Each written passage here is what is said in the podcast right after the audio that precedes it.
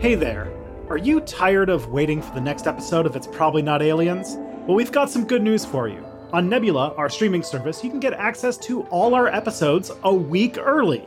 That's right, you'll never have to wait again to hear Scott and I debunk the latest ancient astronaut theory or get a movie fact wrong. But that's not all. Nebula is home to dozens of content creators we know you like, so you can find all your favorites in one place. Plus, we post content on there that you won't find anywhere else. And the best part? By signing up for Nebula at nebula.tv slash probably not aliens, you're directly supporting the show and both of us. So don't wait any longer. Join Nebula today and listen to the next episode right after this one.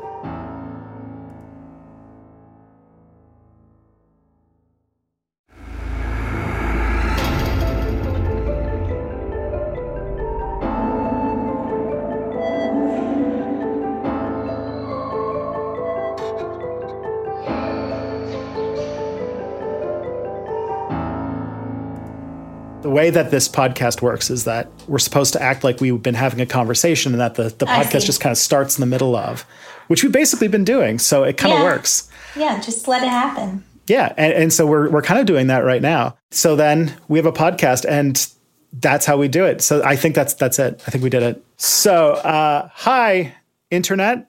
Hello, everybody. You might notice because of the energy that Scott's not here today to add his sardonic wit, but, but, I'm very excited because we've got a guest that I've been excited for for a very long time. And it was sort of touch and go that you were actually going to come on the show for a bit. So I got very happy. but we've got Dr. Angela Collier. Hi. Hello. Hi. Just, I want to try to see, find a great way to introduce you. Uh, you have, you're a YouTuber. Uh, that's the best way to talk about it. I am. so I'm Angela Collier. I am a YouTuber. I do science videos if you want to check it out. And science and aliens go hand in hand. So th- that's how we got here.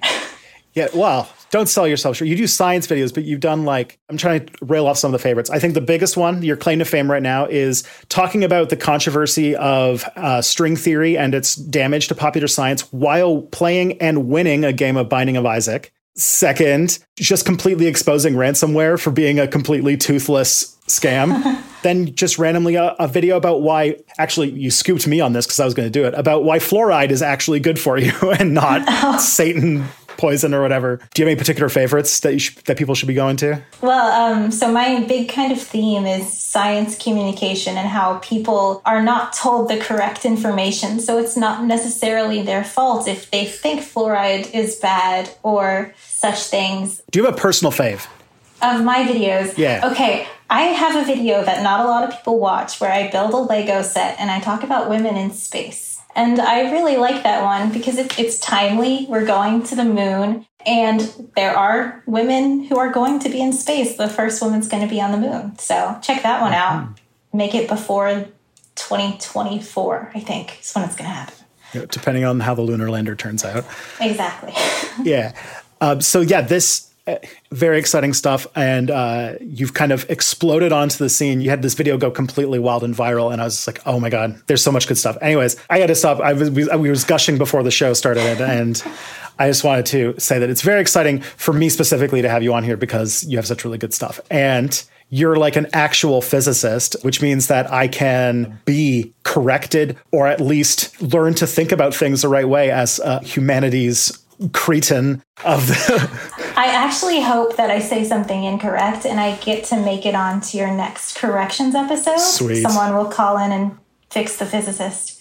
That'd be nice. Oh boy. So, one of the things that you talked about, you did a really great video where you talked about crackpots and about going from the silly to the actually terrifying about what it's like to deal with the fact that cranks email physics professors all the time with their strange theories about things. And I was like, well, I got to think of like a good thing that hits the the thing of physics crackpot and UFOs. And you were like, oh, that's Planet X. I didn't talk about it in the video, but that's Planet X. And I was like, oh, that's an episode of It's Probably Not Aliens.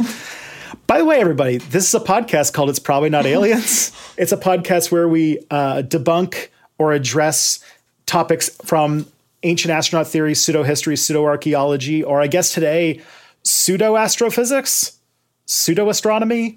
who knows what you want to call and also just absolute insanity because i think we are also touching on a couple things we talked about in previous episodes of some of the more fun ufo bits. So angela we are going to have a very fun time today. Thank you for putting me onto this topic. Thank you for having me. I'm excited. So here's the claim to get started. The idea is at least in the ufo circles that there is a supposed encounter that's going to happen between earth and a large planetary object, a planet that is humongous, way bigger than Earth, four to five times larger than Earth, that is either going to collide or near miss us sometime in the early 21st century. And the last time that it passed by, it had horrible things to the Earth, mass extinction events, and the inhabitants of that planet are referred to in the ancient texts by the ancient Sumerians as from Nibiru. But in modern day, we call that the mysterious Planet X. Is there a ninth planet out there? We'll find out. So that's that's basically the main thing that we're going to be talking about today. Nibiru sounds very like Avatar, like the movie Avatar, like Pandora and such. Yeah, it it sounds it sounds like it's in there. It's true. Yeah, I feel I I haven't seen the new one because me neither. They're boring. They're terrible. Yeah, there's no one's gonna watch it. I, I I only ever watched the first Avatar because I did one of the worst things that you should never do, which is go on vacation at Christmas time to like a real place. Like a resort, sure, but we went to New Orleans, mm-hmm. and New Orleans on Christmas Day is there's nothing. so you did the Chinese food in a movie. Yeah, basically. Sense. Yeah, and and the only movie playing in Christmas of 2009 was Avatar. so that's that's how I spent my Louisiana Christmas trip. Was it in 3D though? I believe so. Uh, and nice. never wanted to watch a 3D movie ever again. so here's the fun part about the Planet X story, and that I think is really interesting, is that it started off as a search for a new planet, and originally they had found it, and, and they found a, a real planet. So I want to I want to kind of talk about the story here. And you tell that you know a little bit about the physics of this stuff and, and about, well, I don't want to spoil any names of dwarf planets that we're going to get into, but let me try to weave a story. And if you know anything or if you want to expand on anything, just feel free, jump in, please. Okay. Okay. So we start our story in 1846. There's a French mathematician by the name of Albin de Verrier who, using Newtonian physics to analyze the orbit of Uranus, noticed that there was some things called uh, perturbations. So they weren't. It, Uranus wasn't acting the right way. It was doing. I'm interested stuff. in how you've done two separate pronunciations. Yeah. Uh, what is the scientific accepted? Uh, is it Uranus actually, or Uranus? I actually collect pronunciations, and I've heard Uranus, Uranus, and oh gosh, it's like I can't even do it now. It's it's somewhere between Uranus and Uranus. It's like people are afraid of saying anus. Yeah. I, I would say you would know better. What's the Greek? I think it's Latin. It's uh, Uranus Latin. is, I think, a, a, Roman god, but I think that Uranus comes from a fifth grade science teacher who is tired of getting the same jokes over and over again. Um, my mom didn't like saying Uranus, so she always said Uranus, which is a one I uh, Uranus. Let's do it. It's fun. It's more okay. fun that way. Yeah, uh, yeah. So they were looking at the fact, the orbit of Uranus, and noticed that it wasn't doing things the way that they thought it should. And they hypothesized that the reason is because it's being pulled by the gravitational well of an undiscovered planet. And this was picked up, and it was predicted that the position of the planet would be figured out. And they sent it to a German astronomer by the name of Johann Gottfried Galle. I don't know. I'm bad. I don't. I can't pronounce German whatsoever. So we'll just hope that that works. And Galle, on the night of the 23rd of September in 1846, looked up and his student Heinrich d'Arrest discovered Neptune exactly where Leverrier had predicted. So they were like, oh, there's a gravitational disturbance in, in Uranus. And then looking at it, they discovered a new planet, Neptune. Cool. Good job, everybody. We found a new planet. Doesn't don't do that every day. Uh, in 1846. So that, that's that's pretty cool. That's the last actual planet that we discovered in our solar system. Oof. Spicy. I know. I know. We're, we're, that's where we're going to get the corrections. We're going to get people getting mad about a fight that happened while we were literally in high school about Pluto. All right. So some people speculated, though, that one planet, this new Neptune, was actually not enough to explain this variation in Uranus's orbit. Astronomers expected that there might be more planets because apparently Uranus has a very strange orbit. I don't remember if it's the one that like kind of leapfrogs its orbit, so it kind of goes in closer than another one or something like that. That's I, Neptune, I think. That's Neptune? Okay. Yeah. But if it does that with Uranus, then they probably do do some weird gravity stuff together because of that. I think it's Pluto and Neptune. Like their orbits, they overlap, but they'll never touch. Um, Okay. Yeah, they're weird for other reasons. Okay. Yeah. I imagine that like this is my uh, uh, like potato brain understanding of physics, but like my guess is that because gravity is so like it kind of gets exponentially stronger the closer you are to the object, that that far out the orbits can sometimes get funky because or more elliptical or something because they're further away from the sun or something, and they're more affected by other things that are closer.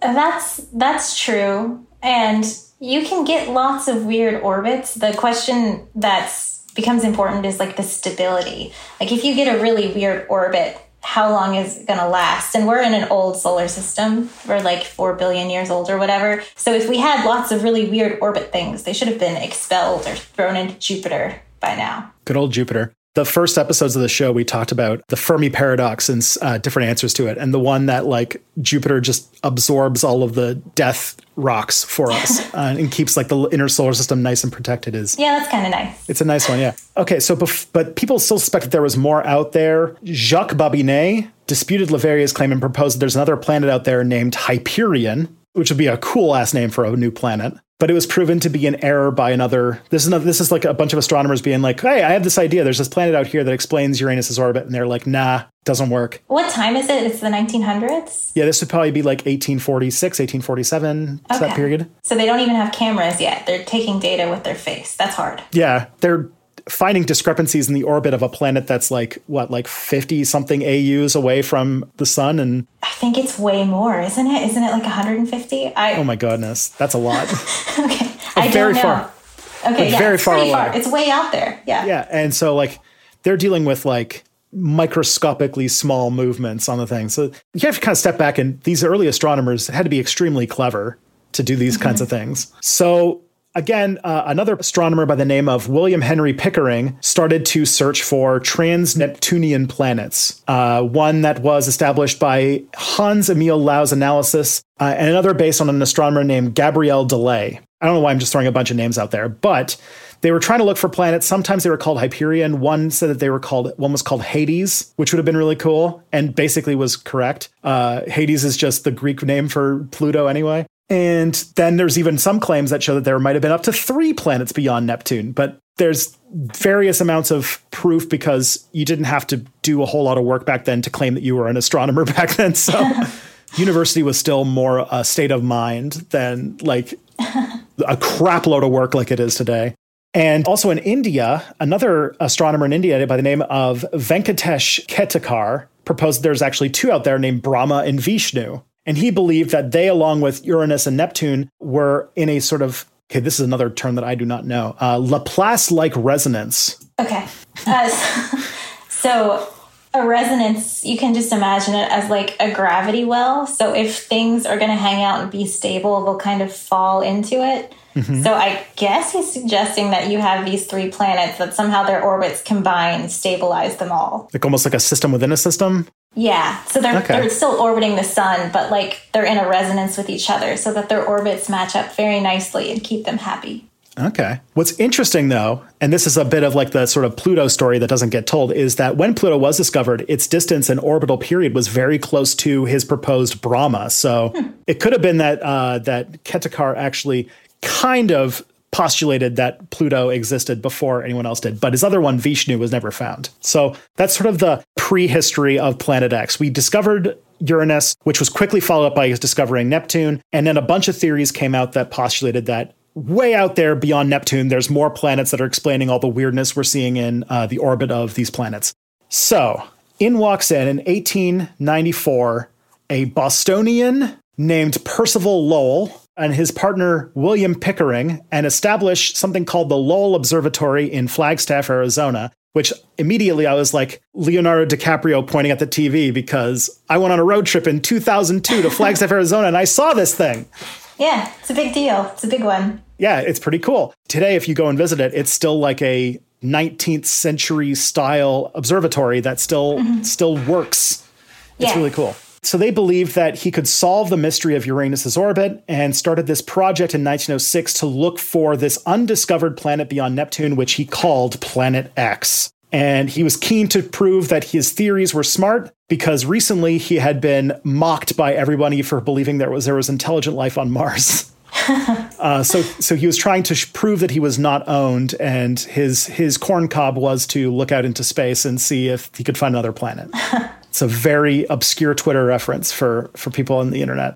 Um, okay, so here's how he did it. They decided by looking along the ecliptic, which is the path other solar system planets follow, using a camera and a magnifying glass, and basically looked at 200 different photographs of their observations to see if they could find anything moving, which, again, sounds like the most painstaking type of work you can imagine. They used to have these devices where you would have these big photo prints and you could stack them on top of each other and like a light behind it so you could look for differences. So that's probably what it was. So, like, you just have to change out every frame and compare every frame to every other frame. It would have been a nightmare. Yeah. Great work for an RA. Um, some very underpaid assistant did a lot of work on that. But they looked out there and found nothing. Uh, they didn't find any new planets, and so he redefined his predictions and carried out a second search, which ran from 1914 to 1916. Because I guess to find planets orbiting that far out, you have to basically look at the same point in the sky over and over again for years, because these things have such big orbits to actually see right. these things moving. And they're so small, and they're not very bright because they're they're planets. They reflect light. They're mm-hmm. not giving off light, so it's a hard hard thing to do. Yeah, the Magic School Bus taught me that if you're on the surface of Pluto, the sun looks like a star, basically, that, like another star. That makes a lot of sense, like a little point. Yeah. So, in 1915, Lowell wrote a report stating that Planet X was about seven times Earth's mass, Whoa. Uh, bit off there, and was about 43 AU from the sun. And he thought it would be a big light planet with a bright surface, which kind of makes sense, just because Uranus and Neptune are both very big planets that are very have very bright surfaces. So that kind of makes sense that it's like another ice giant, I think they're called, those big boys out there. Yeah. But in 1908, Pickering suggesting another planet, a ninth planet called Planet O, was also out there based on Uranus's orbit, but they also didn't find that. The theory was eventually disproven. And there was some drama here because Pickering was looking for planet O, Lowell was looking for planet X. And despite the fact they worked in the same observatory together, Lowell said that planet O was a silly idea and wasn't going to work. That sounds exactly like every astronomer I've ever met that tracks. Yeah. but here's what happened. In the search for Planet O, in 1919, they took four images that, in the fullness of time, turned out to be unknowing pictures of Pluto. And Pickering suggested that there were other planets out there until 1932, but nothing was found. Then, in 1916, Lowell suddenly died. And the Planet X search was basically paused because after he died, there was a long and complicated legal battle over all of his stuff, all of his stuff, including the Lowell Observatory. And so basically, nobody could use any of this stuff for a long period of time. And as, as I just mentioned, these projects need like years of continued observation to really work. So everything shut down until in 1925, Lowell's brother got the telescope back up and he bought a new telescope and got everything running. And then in 1929, a 22 year old named Clyde Tombaugh was assigned the task of looking for the planet. And so he looked at different images and he used a machine called a blink comparator, which I think that was what you were talking about. Yeah, yeah. And in 1930, he had found an object moving in the Gemini constellation, which he declared to be Planet X. And it was confirmed and announced in March of 1930. And, and eventually it was renamed to Pluto in honor of Lowell, who was trying to look for Hades. So that's that's the story of Pluto. That's the origin story of Pluto, everybody. What I did not know is that the story of Pluto not being a planet starts here, because as soon as they had said that they had discovered Pluto, they started questioning whether it actually was a planet because it was very small and it had a high orbital eccentricity, which means I think it's got a very elliptical orbit. It goes very right. far away and comes very close at like different times. And originally they thought that Pluto was about Earth sized, but they eventually, around like the mid century, they really started estimating it to be smaller and smaller and smaller. Right, it's a tiny guy. Mm-hmm. Tiny. By 1973, the best guess was that Pluto's mass was similar to the size of Triton, which is one of Neptune's moons. But basically, this further built this idea that Pluto was too small to really be one of the major planets. And it wasn't until 1978 that we actually found out how big Pluto was. And it was when we discovered Charon, which is Pluto's moon. Although it's hard to really call it a moon because they're kind of co-planets. They're like very similar right. in size. The center of mass of the orbits outside Pluto. So yeah. they're like a double system. Yeah. So basically Pluto only gets the glory because it was discovered first, I guess. Mm-hmm. and it has that heart shaped tattoo on it. It's so cute. Yeah. Yeah. That was wild because, like, my entire life, Pluto was just like, here's this fuzzy picture that, like, Voyager took, right? Mm-hmm. And then we see that, and it was just like wild because, like, I'm like, that's so far away. It's so And far it- away. It's so pretty. Yeah. Because, like, I would have thought it was going to be like this featureless rock in the middle of nowhere, right? But no, it was it was really cool, and it's like colorful too. So the mass of Pluto turned out to be uh, not Earth size, but about one five hundredth the size of Earth. So that's one fifth of one percent. Uh, but that that introduced two things. One, it did put a lot of the like, oh, Pluto's not really going anywhere. But two, it also meant that Pluto was too small to account for the weird orbits of Uranus and Neptune. So the search for Planet X was again afoot. And so after 1978, astronomers continued to look for Planet X, even though Pluto was ruled out as a candidate. In the 80s and 90s, we had a guy named Robert Harrington investigating, trying to see if it existed, claiming that it would probably be three times as far from the sun as Neptune is and would have a very unusual orbit. In 1972, a guy named John Brady proposed that a Jupiter sized planet beyond Neptune could account for the irregularities in Halley's Comet's motion. But this was also facing some significant criticism because everyone disagrees. That's the thing. That's how science works. Yeah. Yeah. Everyone's just reviewer toing each other here. I get to use academia jokes because it's two people who went to school for too long. They're all reviewer toing each other. But in 1983, the IRAS observatory uh, spotted a quote unknown spot, and later analysis turned out that it was actually a distant galaxy or what's called an interstellar cirrus, but not a solar system body. People were excited about that for a little bit, and so, we'll talk about later that some UFO people glommed onto this as being Planet X, but it turned out to just be either a distant galaxy or interstellar cirrus, which I just mean I imagine is a dust cloud. How would you spell that word you're saying? Cirrus, uh, C I R R U S. Oh, yeah, yeah. Okay, yeah, that's a cloud. Okay. But then there's another study that came out in 1988, the year that Tristan entered the world. So, very big fan of that year overall. They looked at some different hypothetical planet X's and how that would affect Pluto's stable orbit within Neptune and concluded that a massive object could indeed exist out there. So, the math did show that it's possible something's out there. And that's going to be the real sticking point for looking for things super duper out there because we keep finding more and more crap out there as we get better at looking Right. out there.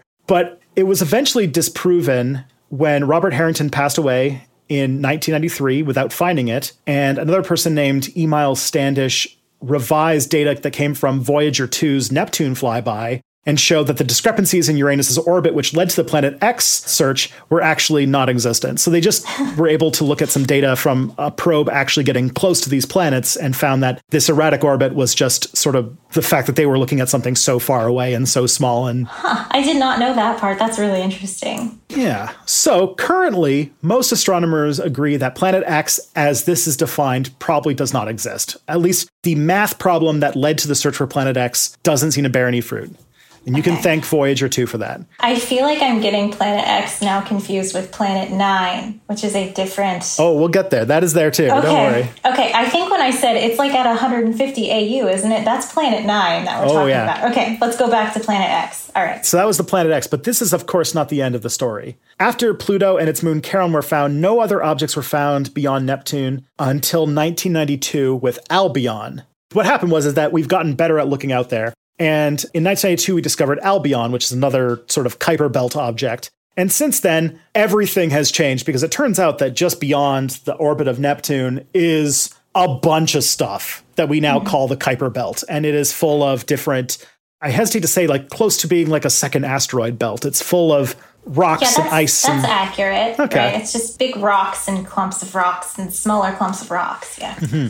But it all started with uh, discoveries of objects like Sedna, which is another planet ish that is out there around Pluto that, if we had gone by the classical definition, would have also been considered an- a 10th planet. It would have been a planet 10 anyway. So, planet X, if you want to go by Roman numerals, it would have been a planet X. But what happened was is that Sedna started to make the astronomical community start to be like, all right, we- we're finding all this stuff out there. We just found another thing that we might need to call a planet. We're going to have to really. And then they, they dug into the book and realized that, oh, we actually never defined what a planet is. And then, of course, it got even worse because in 2005, an astronomer named Mike Brown discovered Eris, which was another 10th planet. But in 2006, Eris and Pluto were very famously, because there, there's just too much stuff out there, they decided to come together and decide what is a planet anyway. And by the definitions that they put together, both Eris and Pluto and Sedna were all downgraded to what are called dwarf planets because they did not clear out their orbits. They were too messy. But you made a video on this and you have some it's a, you have thoughts. It's a disappointing. I, I do have thoughts. I just you you kind of highlighted the astronomy community was like there's too much stuff. We can't have all these planets, and that's just I disagree. Let's just have a lot of planets, a hundred planets. We don't have to memorize them. We don't need a song, but they're planets. That's my opinion. We're going to run out of Roman gods at some point, though. I mean, then we start going with Vishnu, and we'll go to Asia. We'll, we'll, there are so many gods. We'll never run out. It's going to be fine. That's true. it is clever. It's interesting that like this this is the this is the moment that we came to because as we were like unveiling the Kuiper Belt, we were like, oh, there's a whole. At this point, there's Hubble's already out there, the Hubble Space Telescope. We've taken pictures of the Horsehead Nebula mm-hmm. that's like hundreds of light years away, but we are still finding stuff like in our own backyard because it's just not very bright and it's very small and very cold. And, It, it's really hard to see small things that don't give off light. It's it's a really hard job to look for stuff out there, and mm-hmm. like it's still going on. It's been 20 years since 2006 ish. People are still finding stuff and discussing what actually is a planet and what counts. yeah. It's interesting. It's why like Voyager 2 leaves the solar system officially like every five to 10 years or Right. so. to just keep redefining how big it is out there. But again, the thing is that Eris is also too small to validate a Planet X theory. So then where does this get wacky? Where's the wackiness? This is just science. We're just talking about the history of astronomy But here. it's so fun.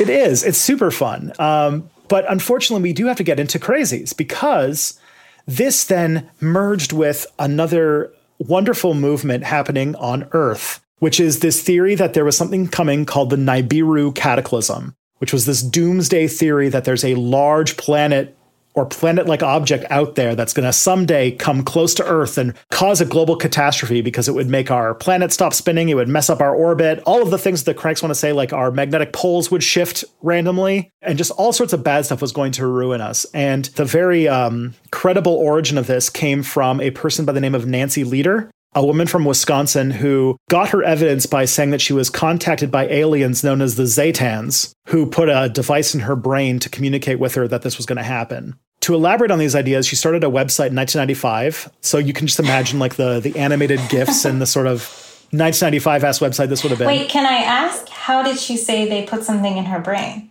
How did they do that? Probably something that's very non-verifiable. Probably something that wouldn't be picked up by an MRI or a metal detector or. I, I mean, I guess the people that warned her are they on Earth or are they on Planet X? I would guess probably abduction. There's a lot of people who, get, who say they got brain chips while they were abducted, and then it's like, well, do you want to take an MRI? And they're like, no. Why would I want to do that? Well, I support a woman in STEM. If she built a website in 1995, She knows HTML, I guess. Yeah.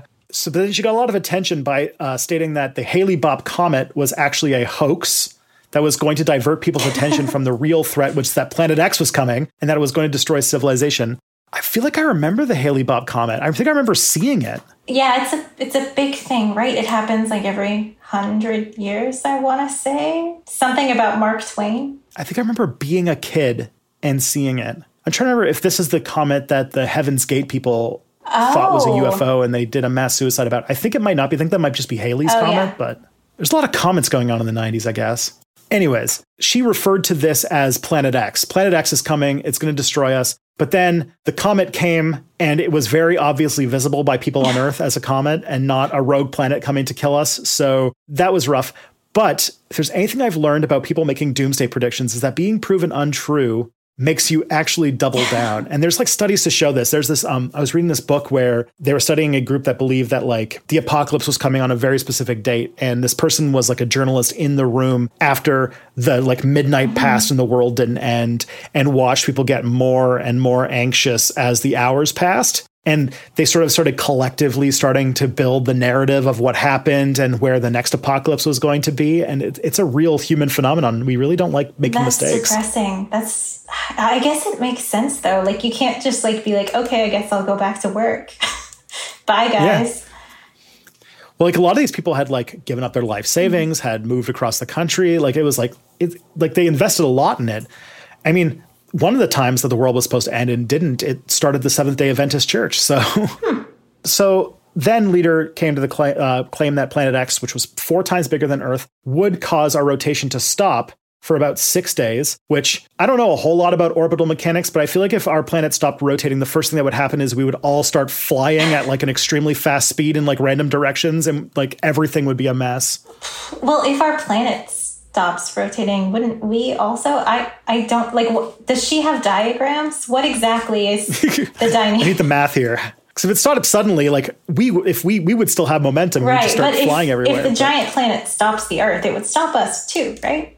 I I yeah, would I love so. to see It'd be a process. just like her orbital mechanics calculations. but, It's, I, I, suspect there aren't okay. many. Okay. I do wonder though, because that does mean like, oh, it's uh, another horrific doomsday scenario. I think there's a short story or a science fiction novel about this, about a rogue planet just zipping through our solar system and knocking us out of orbit. And it was like, I think it's called like um, Get a Cup of Air or something like that. Is uh, there's a TV show, The Twilight Zone, and there is an episode where Earth just kind of oops away and they all just freeze to death slowly. That's similar.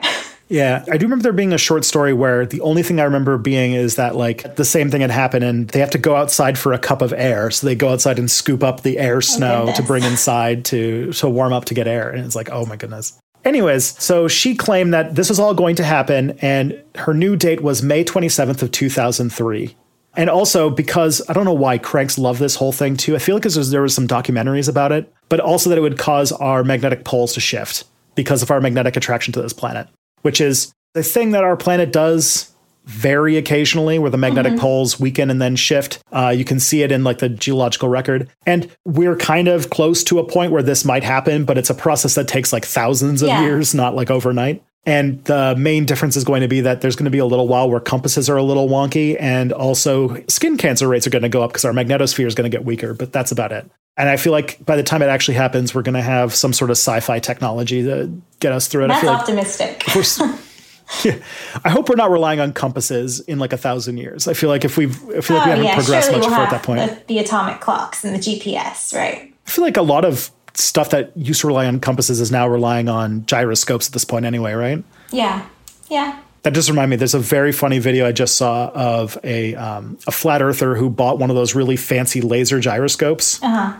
to try and test like hey if you look at this and the earth is rotating then it will like move 15 degrees an hour or something like that. And they buy it and they set it up and then it starts doing that and they're like oh can't accept that so we, we like tried putting it in this that's thing. one of my favorite genres of videos where you like you see, see them realize it and they're just like oh but they still post yeah. the video well then he was like well we can't accept that so we have to put it in this box to see if like maybe the radiation of the sky or attraction of the sky was going because they were like apparently one of those things is like 20 grand right so oh, goodness. it was very sad but it just reminded me of that anyways so nothing happened on that day. So she said that that was actually a trick to those in power, insisting that the real date would result in martial law and many people would die. So that was just it was all it was all it was part of her plan all along.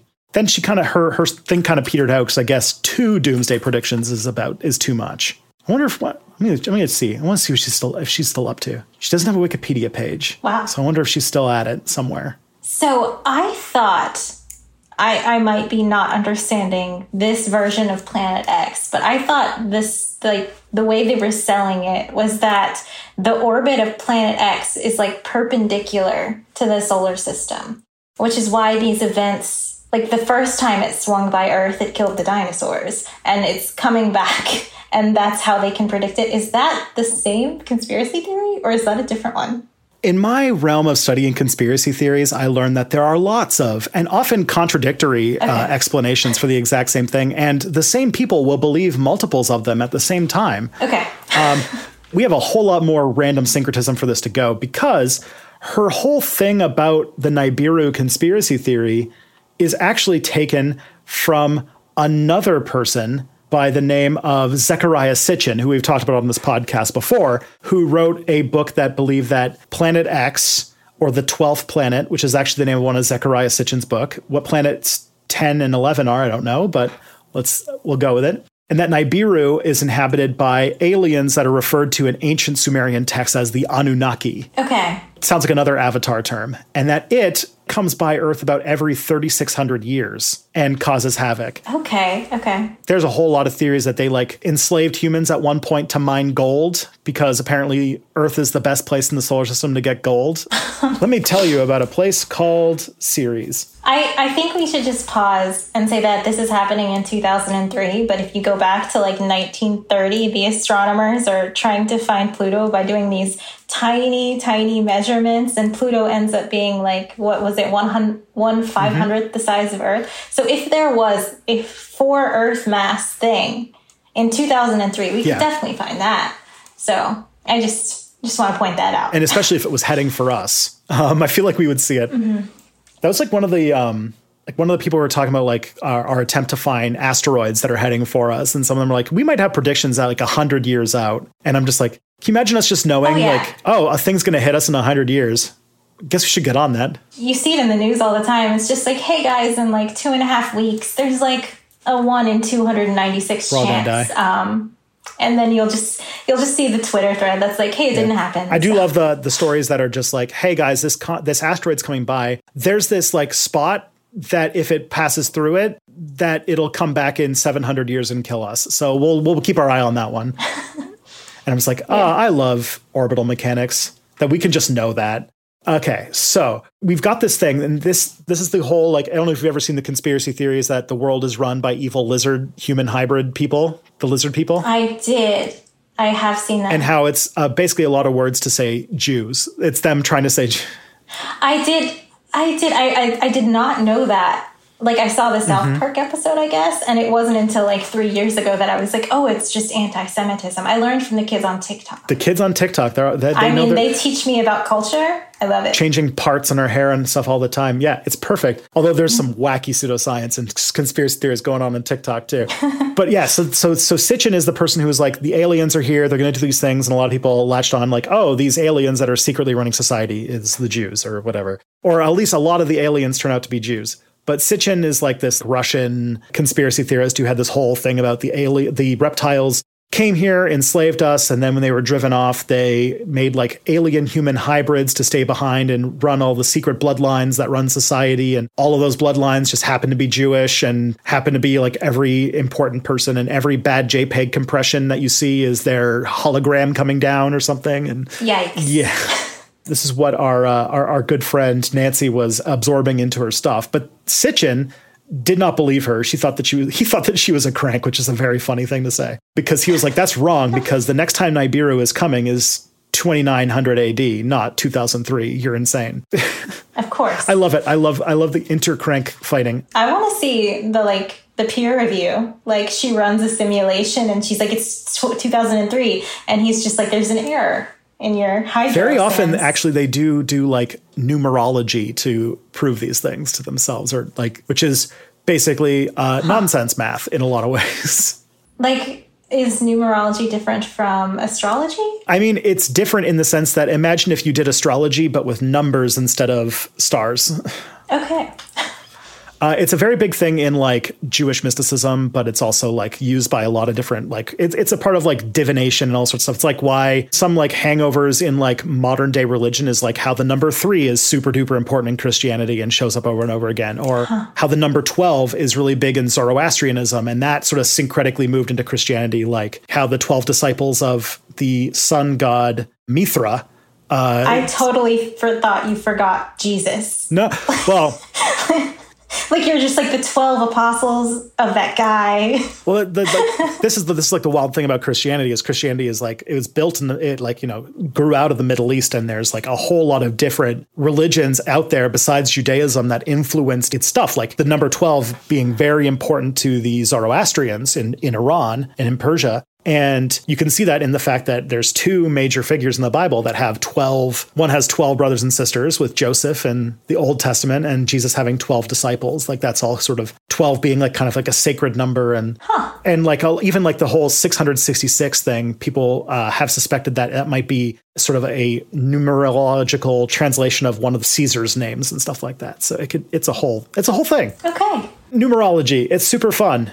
People have looked into all sorts of strange patterns to try and tell the future. But Zecharia Sitchin unfortunately can't defend himself today because he's unfortunately too dead to respond to any of these claims. He died in 2010, but his last thought was that the Anunnaki are not going to come by their planet swinging by, but are going to come via a spaceship around the time of the age of Aquarius. Another thing that we can't even delve into for time, but the age of Aquarius, when I guess the how do I explain this to someone who knows the science but doesn't know the crankery? Well, I, people always expect astronomers to know like star signs and constellations, and we don't because that's not how we think about it. Mm-hmm. So I know Aquarius is one of those. Yeah. Uh, the general idea of astrology is that, like, the day that you were born is based on when the sun rose over which constellation on the day you were born as as the mm-hmm. sun moves around the sky during the year, it rises over these 12 different constellations, or now it's 13 because of precession of the equinoxes. So it's actually. You just casually dropped, well, now it's 13. Like they can just change astrology. well, because this is this is the part where it gets weird because astrology, like your your sign today, is based on several thousand year old mysticism and the thing is, as you know from precession of the equinoxes, that the sun doesn't rise over the same constellations as it does mm-hmm. 3,000 years ago at the same time of year. So now it's like we're a whole thing off, and then there's a whole new constellation that it didn't rise over before that it now does. So it's even more complicated it's it's weird. I'll have to come back for the astrology episode because oh I, I, what's the reason? Gravity? Are they saying it's gravity affects your brain? Listen, if they had if they had a why, we would be having a completely different conversation. The entire thing is it's just true. The process on how it happens isn't important. It's like this correlation definitely means causation. We don't know what the cause is, but it's just there. Okay. That's the best it can get. But Nibiru is like a real term in like ancient Sumerian stuff. And it's referred to as this like symbol of the sun with wings, basically. And that this is like the winged star. And like people believe that this is like the symbol of it coming back and everything like that. So what happened is that the predicted end of the world in 2003 didn't happen. So it got postponed and it started to glom onto another apocalypse prophecy which was that the Mayan Baktun cycle, the Mayan uh, calendar Baktun cycle, which reset in December of 2012. I remember this one. Yeah. yeah. And so people were like, well, if this thing's happening, we could just glom onto this other thing. These other people mm-hmm. were talking about a different apocalypse that's going to happen then. And I remember very explicitly because like YouTube was in its very primordial stages at this point. And there were a lot of people saying, like, in 2012, Nibiru is going to come to Earth. The reptilians are going to show up and it's going to be a whole thing. I remember this extremely explicitly because that's when I first got into debunking cranks on the internet. Are there crackpots on YouTube? A few, occasionally. Okay. I think I'm one of them sometimes. Okay, so 2012, we did this too. Although uh, Lieder didn't provide a new date after 2003, many people just sort of attached it to December 21st, 2012, because of the end of the Mayan calendar cycle. So just take this entire other calendar made by an entire indigenous American society that gets their mythology abused relentlessly by cranks as a lot of as we've covered in the series a lot of native american cultures do mm-hmm. And so that's another fun part of this uh, is a bunch of a cultural appropriation. And then Lieder also said that President Obama and other world leaders were going to reveal Nibiru's presence near the sun in 2012 and 2014. So the whole idea is that NASA knows that Nibiru is coming, but they're keeping it secret from us because they don't want us to panic. How do you keep a planet secret? Yeah, I feel like that's a, hilarious. A planet that's like four times the size of Earth getting closer. Like there's amateur astronomers out oh, there, tons the of them. amateur astronomers would have been all over it. We would have pictures after pictures. It's true. So after 2012 came and went, all right, Nibiru's done. We're good. Everything's fine. But then 2017, which I did not know about this. So in 2017, another guy named David Meade who is a considered Christian numerologist, so a person who does the sort of math astrology, predicted that Nibiru is going to come back based on, quote, the Bible and the Giza pyramids. Interesting things to claim it off of. Wait, what what from the pyramids? Like their location? Probably their, size? their alignments. Do they make a map? The pyramids okay. get abused a lot too because they're, they're like in a line with like a bit of a disalignment, and everyone's like, that's the constellation Orion's belt or something like that. And it's like, okay, sure, whatever, bud. It's lovely how these things keep happening. They just like like again, like you can see like they're like a katamari ball of random things. They just all smash them together and it keeps building. So in 2017 it comes back because this guy David Meade predicts the world's going to end. And despite the fact that this is nonsense and based on like multiple layers of nonsense, this got a lot of media attention and a lot of viral fake news stories and all sorts of stuff like that. Various people debunked it, including other Christians, astronomers, you know, people who actually do this work. And even Time Magazine did a piece on why his, he was wrong, just to show how big this got. He predicted that on September 23rd, 2017, that's when the world was going to end, but then it didn't. And he adjusted it to October 5th and said it was going to be even more worse than he predicted. Oh my goodness. And then when it passed, he was like, well, I got to redo my math. I got to figure this out. Aww. And so it seems like every few years somebody finds a thing to predict the end of the world, and Nibiru and Planet X and all that stuff sort of gets balled and uh, glommed up into it. And of course, the other big thing is that NASA's in on it. Uh, and I feel like that I, I, wanted to talk about this because you uh, did that whole piece about how the scientific establishment gets took quite a beating from uh, all of the uh, string theory nonsense right and right. that you're that the field is still suffering in the public eye because of that in like tangible ways like money ways which sucks because if i'm learning anything it's that when physicists want to do something experimentally it's really expensive they need to build like a one Right. kilometer sized hole in switzerland or a tokamak reactor or something like that like it does physics mean- isn't cheap JWST was like $10 billion. Yeah. That's so many billion dollars. I could, you could buy a lot of pokemon cards with that Yeah.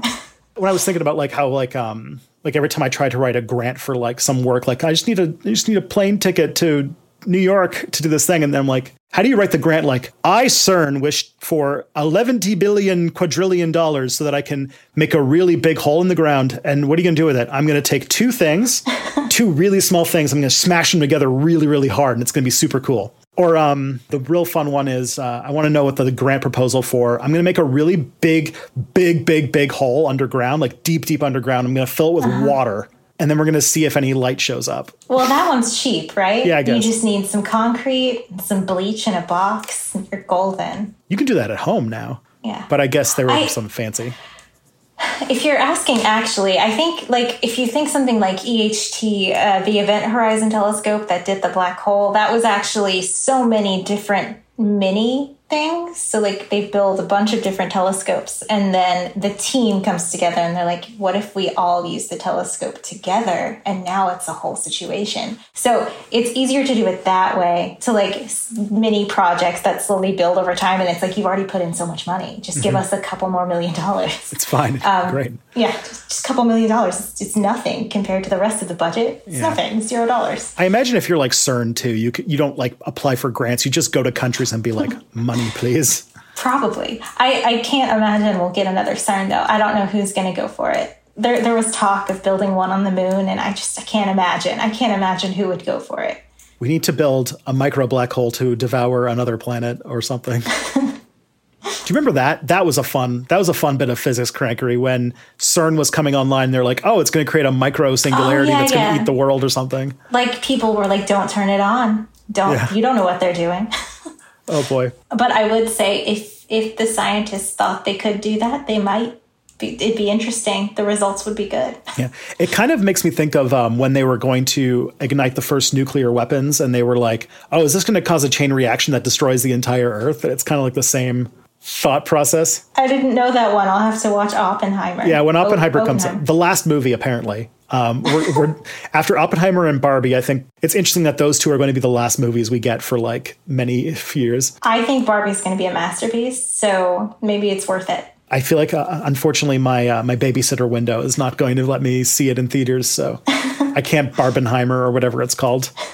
But it's interesting that, like, because of all the strikes that just happened, the strikes that are going on, and the new one just announced today, I'm like, is Hollywood done? Are these like, are, are is Oppenheimer and Barbie going to be the end of movies? Is that the last two big Hollywood movies that we're going to get? I mean, that's good for us, right? The content creators. Yeah. We're still here. I mean, if you can't watch Barbie, watch me on Mm-hmm. youtube.com.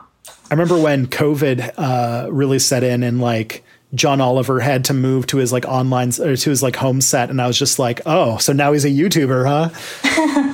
Okay, so here's like some conspiracies that are like how NASA's trying to take things away and how it got wacky. So they accused NASA of hiding Nibiru, and that because they claim that NASA is a heavily funded agency like the DoD or the Department of Defense, when like if anyone knows anything about NASA, its budget is like 0.5% of the US government's budget compared to the DoD, mm-hmm. which I just think is approximately all of it at this point. I guess. all of the money that doesn't get spent on NASA, the cops, just goes to the military, as far as I can tell, in the U.S. budget these days. I do also wonder if Space Force is going to try to like take some of NASA's funding. Just be like, no, we got to Space Force it. We're the Space Force. That is an interesting way to talk about it. Kind of like how um, the Apollo program was basically just their way of developing ICBMs. It's sort of the other way around. Like they're going to accidentally. Is that is that true? like, I mean, I thought Kennedy was like, we got to go to space. Space I mean, the planet crackers of the Cold War, like the big ICBMs, are just Apollo rockets with a nuclear warhead in it. So, huh. turns out everything sucks. But the thing is, like, to call NASA a highly overly funded agency in the United States budget is extremely funny. it is. And I have made this comment before, but it's not like the $10 billion that we used to build JWST is like in space right now. Like you actually spend it on earth. The NASA's a job creator. They're like licensing small business owners and being mm-hmm. like, build a Canadarm. Yeah, we talked about that before the show. But we're so proud of our little arm. Yeah. The thing is that I think there was one time a petition to increase NASA's budget to 1% of the US government's thing. And then someone mentioned that, like, if you did that, NASA would be able to do like all of these like wish list things they wouldn't be able to do. And it's like, oh my goodness. Again, they also had that uh, IRAS in 1983 had that unknown object that they that turned out to be a cloud or a galaxy. For a little bit, they didn't know what it was, and people have always pointed to that as being, oh, that's when they found Nibiru, and then they hid it. How do they hide it? How do you hide a planet? I don't know. Like, is there just like a giant shield, and they just deploy it, and it like looks like clouds? a lot of cranks seem to not know that amateur astronomers are a thing. Mm. It, it's it's really impressive. Uh, the other one is that uh, if you the South Pole telescope, people claim that that tracks Nibiru, but the problem is is that the South Pole telescope is a radio telescope, and radio telescopes don't take pictures because they have this picture that they claim was made by the South Pole telescope, and it's like radio telescopes don't take pictures like that. I mean, you can you can convert a radio data to it's fine. Okay, I see what you're saying. It was like an optical picture of a yeah. planet. It wouldn't look like what we would uh, anticipate to be a picture. Yeah. And the reason that it's in the South Pole is because it's not because they're trying to hide it from us, but it's because the South Pole is very low humidity, and that's the point of it. like that's why they built it there. Kind of like why is like one of the other bigger telescopes in the middle of the Atacama Desert? And it's like because it's yeah. super dry and water messes with instruments and such. And the Nibiru image that they claim is is actually a light echo from a star called V838 Mon. So Is it an actual image? It's a light echo. I don't know I don't know exactly what that means, but uh hmm. It is a cool looking. It's a binary star system in the constellation Monoceros. Oh, is this the picture on the Wikipedia page where it's like a kind of shadow with a big red star in the center? I think so. Yeah. So okay, you could see how if you were conspiracy minded, like, oh, that's very cinematic. That's Nibiru coming for us. That looks like a drawing that is on like a 50 cent sci-fi book from the 60s. mm-hmm. But it's definitely not the kind of thing you could get from a radio telescope. Uh, right, right. The other one that's really interesting is that um, there was a point of missing data in Google Sky near the Orion. Uh, oh. And they claim that this was Nibiru that had been redacted, but it turns out that it was a software error, and amateur astronomers have looked at this spot of sky many times. Sure. The problem is, like, the sky still exists, even if it's not reported on, I guess. and then there's another uh, carbon star called CW Leonis that has also been uh, claimed to be Nibiru. I don't even know what a carbon star is. Never heard of that before. What do they mean by carbon star? Like it's in a stage of carbon burning? That could be it. Uh, I mean, it's very it's very orange, which okay means it says it's a red giant whose atmosphere contains more carbon than oxygen. So it's like a right. uh, it's starting to fuse carbon, and that's when it starts like getting close to death, basically. Well, yes, yes. Okay. Hmm.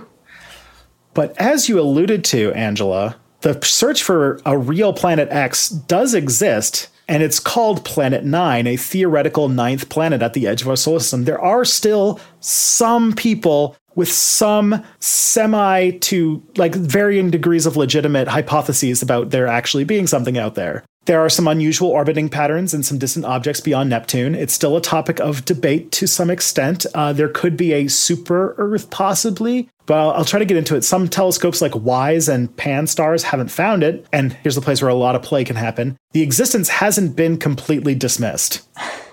You're being very. I, I would say I, I'm not a believer in Planet Nine, but I would say that it is a very real hypothesis. It's not a crackpot in physics suggesting that mm-hmm. Planet Nine is a planet. There, there is data that supports it. Mm-hmm. I'll get into a little bit. So the big one is the uh, the Batygin and Brown hypothesis. I guess there's two professors from Caltech who suggest that there's a path of six extreme trans-Neptunian objects which are called etnos for for the I'm going to refer to as etnos for the future. that could refer to being planet 9 and clarify why some etnos have orbits at right angles to the inner planets, others have steep inclines and even might explain some of the sun's axis tilt. And it would explain so, about something that I found very interesting, which is that as we studied the Kuiper Belt, we've also discovered something called the Kuiper Cliff, which is that the Kuiper Belt just kind of abruptly stops at a certain point. And another planet out there might explain, because as we've mentioned, planets clear up their orbit, right? So something might be clearing up the orbit there. Can I um, paint the picture? Sure. So like if you if you imagine the solar system like a pancake and the sun's in the center, all the planets are like within a few degrees of on the pancake, like stuck in a flat disk. And as you go further out, um, these trans-Neptunian objects that they're talking about kind of fly above the pancake. So they're no longer in our little disk. So the suggestion of Planet Nine is that, okay, well, if there's a planet out here, it's going to be pulling those guys up. And that's why we see. So if we saw all of these objects being pulled up, it's very suggestive that something else is out there, but they're very hard to spot. So we have very few data points. Mm-hmm. That makes a lot of sense. Everything's pulling on each other. It's almost as if every object in the universe pulls on every other object by an amount of force equal to its mass or something. Uh, I, I, I got stuck at that point. I remember that something like that. that I should just diplomatically say that I am on some papers that disagree with Planet Nine. Okay. so we can be respectful. This is this is not crankery. This is this is like an, a living yeah, a living an, hypothesis. It's an actual thing that it's just it's really hard to see stuff out there. Mm-hmm. So when they say they haven't ruled it out, it's like well you have to search so much parameter space to find it, and it's not going to be very bright because it's very far away. Yeah. If this hypothesis turned out to be correct, it would not be the biggest surprise in science. No, and it would be cool, but I would be mad if they called it a planet. Because Pluto can't be a planet, but this crazy thing is a planet. This thing that's like suggesting at being in our solar system. Mm-hmm. So the thing though is that so as we've like I'm talking to a dark matter expert, so I don't want to like in the way that in a kind of way of dark matter. Like we don't know what dark matter is, but we know a lot of things that are like constraining about where it is and like what it can do and like those kinds of things. Right. In that same way, they have done the math to like narrow down what this thing would have to be if, if it does exist. Right. So first of all, WISE, which is a big infrared telescope, has excluded that there is any Saturn-sized objects in our solar system that we don't know about up to about 10,000 AUs, and Jupiter sized systems at about 26,000 AUs, which is very, very far away. Mm-hmm. Might as well not be in the solar system at that point. That doesn't make sense because it's just about orbits. It's not about there's no there's no like if you're too far away, it's not in the solar system anymore. I'm just being I'm just being a goof. So Wise is still looking at this, and I just found out that you yes, you, listener, can actually help out with this because they're doing a Zooniverse thing with this. So they're looking at a ah. bunch of WISE data, of infrared data, looking for any signs of there being any planets out there. And they have, NASA's asked for people to donate some of their computer power to help process all this information. And you can do so with a link that I'm going to put in the show notes where you can, instead of like mining Bitcoin, you can use some of your, um, your CPU circuits or cycles to, uh, to help process and look for a ninth planet if you want to. I didn't know you were going to do that, but I would love to gush about the Galaxy Zoo project. So, yes, please. Um, it's very similar. You go to Galaxy Zoo and you become trained on how to identify like elliptical galaxies or irregular galaxies or barred galaxies, and you can sift through the data and you can be a citizen scientist. And it's great. Yeah. it's free and it's fun. That's so. that's super cool. There was actually something similar to that that historians were doing where they were looking for the tomb of Genghis Khan but because Mongolia is so big and so open that like basically you sift through you use I don't know if they finished this was a long time ago, but you can sift through like satellite photos to see if you can find anything that looked like uh, Mongolian tombs. Or um, I remember when I was a kid in like the 90s that I remember somehow probably broke my computer in the process, but I had SETI at home uh, on my computer Oh for a yeah, bit, yeah. which was like a, a program where people could donate some computer power to process radio telescope things looking for anything that was like signals from intelligences out there. Mm-hmm. But yeah, so there's that modern data from the strange procession of the perihelia.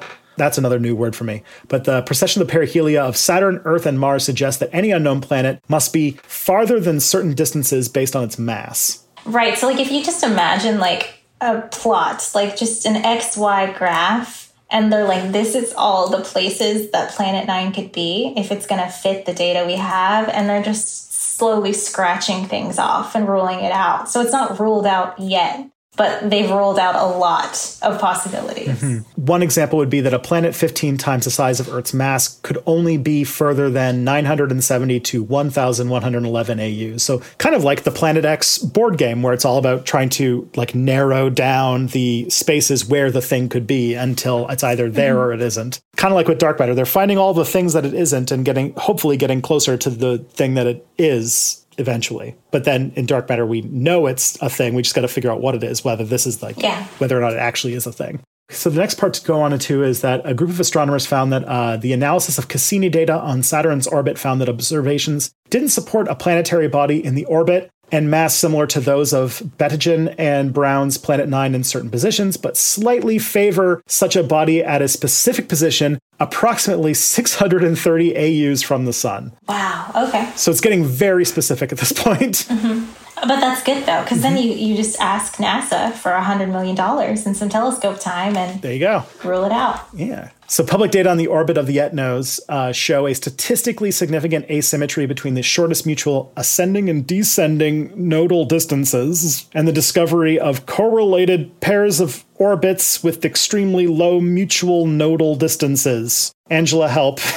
I don't know what that means. Okay. I don't know what they're talking about. uh, that large disturbing forces could exist hundreds of AUs from the sun, suggesting the possibility of an unknown massive body at the outermost of the solar system. We have a very narrow band, and we're getting closer to finding out whether or not this thing exists. So the hope is the Planet X is not completely dead, but the cranks did have run with what, what they got.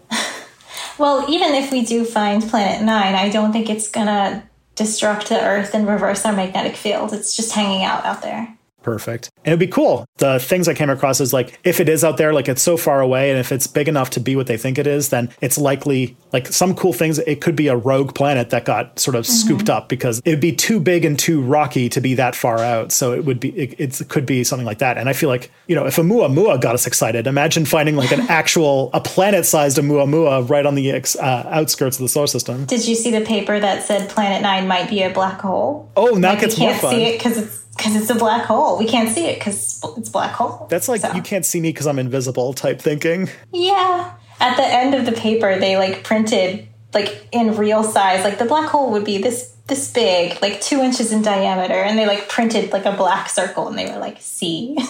Done. Very fun. indisputable. No Hawking radiation or anything, I guess.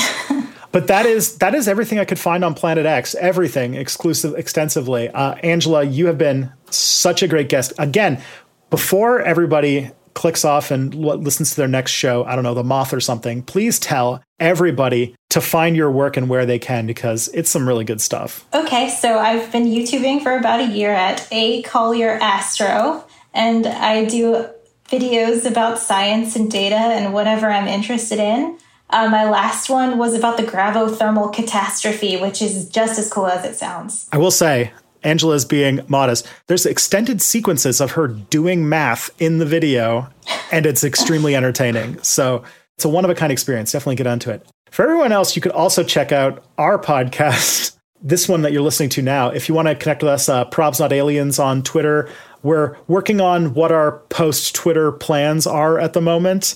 uh, both Scott and I are on Bluesky, and I think Scott might be working on something to do with whatever the Zuckerberg threads thing is all. Whatever thing we put our shit posts on on the internet is in flux right now. But Probs Not Aliens will be on the thing that comes out on the other time. end. Yeah. Yeah, I feel like I joined Mastodon and then Blue Sky, and I'm like, I'm not doing another one. I'm just, I'm just not going to do it. I'm just done.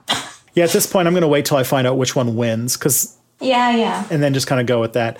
But yeah, we'll be at Probs Not Aliens on whatever that is, whenever it comes out. You can check out NerdSync because Scott is a very good boy who makes good videos. You can check out Step Back, which is my videos. I think my next video, I think I'm writing the script for right now. My next video is called Would Karl Marx Hate AI? It's where I'm going to get live crucified by my audience for saying that we need to have some nuanced conversations about AI. I just filmed my AI video yesterday, so Nice. I'm editing that. We'll compete on AI. Yeah, I'm curious I- what you have to say.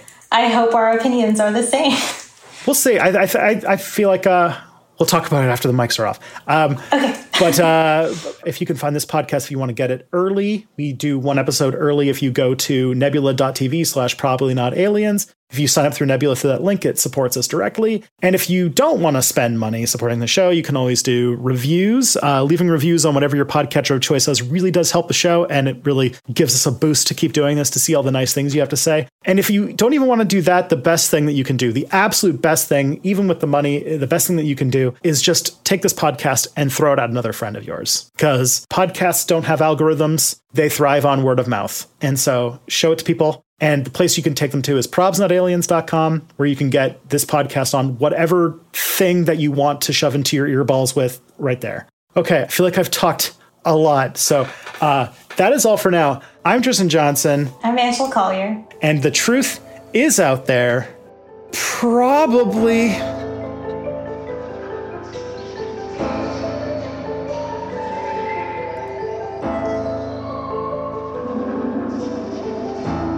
We're getting closer and closer to figuring out whether the truth is out there.